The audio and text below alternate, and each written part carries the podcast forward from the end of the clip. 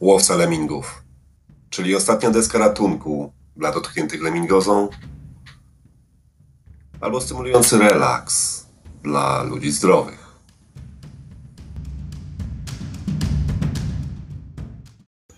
Witajcie wszyscy! Witajcie wszyscy młodzi, wykształceni z dużych miast i nie tylko. Dotknięci lemingozą i zdrowi, szukający stymulującego relaksu. Witam Was w czasach epidemii. Koronawirus to fakt. Dotyka on każdego z nas. Dotknął także mnie. Dlatego jestem objęty 14-dniową kwarantanną i stąd tytuł dzisiejszego, trzeciego już odcinka naszego podcastu. Wirus w koronie przybył i zagościł się na naszym kontynencie. Szczególnie dotknięte są Włochy. Włochy to nie dlatego, że to kultura śródziemnomorska, tylko że właśnie przez Włochy wiedzie największy szlak przemytu ludzi z Chin do Europy. Tak, to właśnie tamtędy mm, przyjeżdżają Chińczycy zamknięci w kontenerach, a proceder ten nadzoruje włoska mafia. Podobnie Hiszpania, a szczególnie Madryt, stały się epicentrami tej epidemii. Nie dlatego, że Hiszpanie mają jakąś bardzo śródziemnomorską naturę. Nie, dlatego że Hiszpanami rządzą ludzie nieodpowiedzialni. Więcej na ten temat mówiłem w poprzednim odcinku. A teraz przejdę troszkę do szczegółów, ponieważ Madryt stał się epicentrum dlatego, że z powodów czysto ideologicznych nie odwołano wielkiego marszu feministek, który odbył się 8 marca, kiedy już były, była znacząca liczba zarażonych. Nie mógł się on nie odbyć, ponieważ, jak powiedziała minister do spraw równouprawnienia, pani Irene Montero, to heteropatriarchat zabija bardziej niż koronawirus. Tak, to powiedziała minister y, już w marcu 2020 roku. Myślę, że te słowa zapadną w pamięci i przejdą do historii. Patrząc na ludzi, którzy zarządzają tym kryzysem w Hiszpanii, trudno poczuć się bezpiecznym.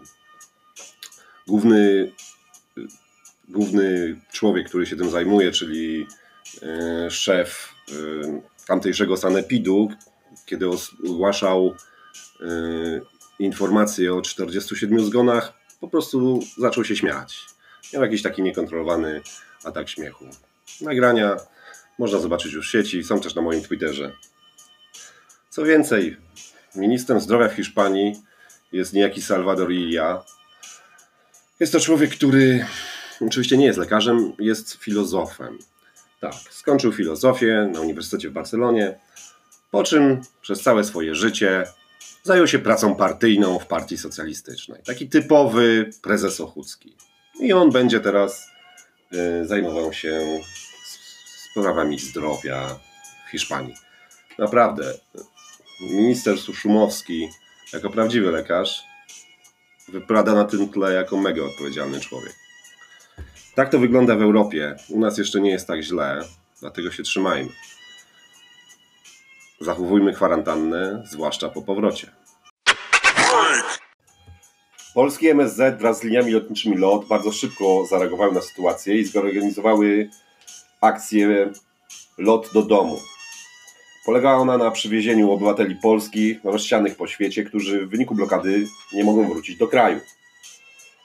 Akcja ta zakończyła się chyba sukcesem i nadal trwa, ponieważ w tydzień przewieziono 18 tysięcy pasażerów.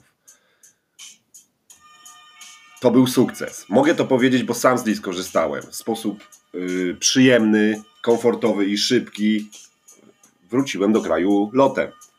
Była to jedyna forma powrotu drogą lotniczą w wyniku blokady powietrznej. I wszystko byłoby pięknie, ładnie, ale oczywiście u nas nie może być tak, ponieważ internet już zalały kwęki rozmaitych Januszy, którzy co prawda nie korzystali z akcji lot do domu, ale oni wiedzą, że było źle, bo jak ja, Janusz, byłem z Grażynką na All Inclusive w Furgadzie, panie, to lepiej było. I oni to wiedzą.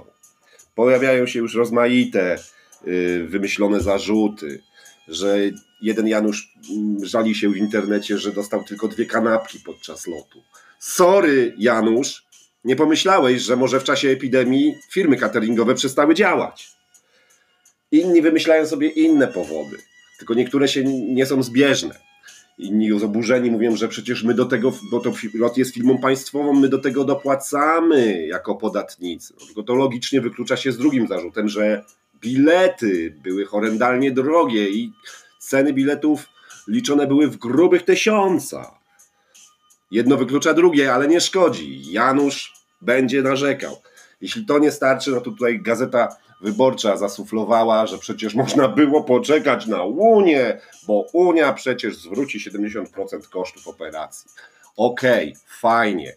Po tygodniu trwania akcji lot przywiózł do Polski 18 tysięcy obywateli naszego kraju. W tym samym czasie szef MSZ-u Niemiec poradził niemieckim turystom, również rozsianym po świecie, zalecił im cierpliwość, bo zrealizowanie takiej akcji zajmie im jeszcze parę tygodni. Dlatego ponawiam apel do wszystkich Januszy, naprawdę nie korzystajcie z tej akcji Lot do domu, zostańcie gdzie jesteście, na Sri Lance, na Ceylonie, na Bali, w Wietnamie, czy też w Kolumbii. Nie wydajcie, nie dajcie zarobić tym strasznym polskim liniom lotniczym, tylko zostańcie sobie tam na czas nieokreślony. Na pewno wyjdzie was taniej. I właśnie w takiej atmosferze głupot oraz epidemii toczy się kampania wyborcza. Kampanii, o kampanii wyborczej mm, mówiłem więcej w pierwszym odcinku naszego podcastu i wszystko to, co tam już wtedy mówiłem, sprawdza się. To znaczy, yy, kandydat pierwszego plemienia objeżdżał, póki jeszcze można było każde, każde powiaty i opowiadał o dobrodziejstwach płynących z 500+, a kandydatka z drugiego plemienia zaczęła mówić i zaczęła działać w kampanii.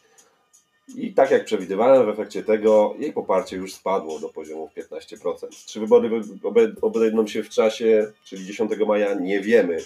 Chociaż oczywiście opozycja bardzo by chciała, żeby zostały przełożone. Tylko nie wiem, moi drodzy, bo żeby zostały przełożone, musiałby być wprowadzony stan wyjątkowy. I teraz wyobraźcie sobie, że w stanie wyjątkowym państwo ma uprawnienia na przykład, żeby zająć wam własność, na przykład działkę, albo żeby wziąć wam samochód, bo będzie on potrzebny do innych celów.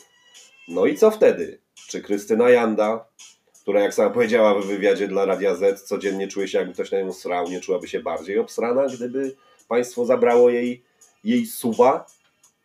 Tego nie wiemy. Tak czy inaczej, pozostaje na kwarantannie, której przestrzegam, bo nie chcę zapłacić kary, która wynosi już 30 tysięcy złotych. Życzę zdrowia, do usłyszenia w następnym odcinku. Zapraszam na Twittera i udostępnijcie ten podcast.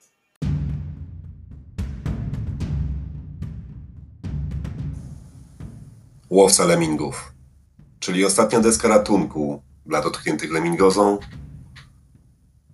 albo stymulujący relaks dla ludzi zdrowych.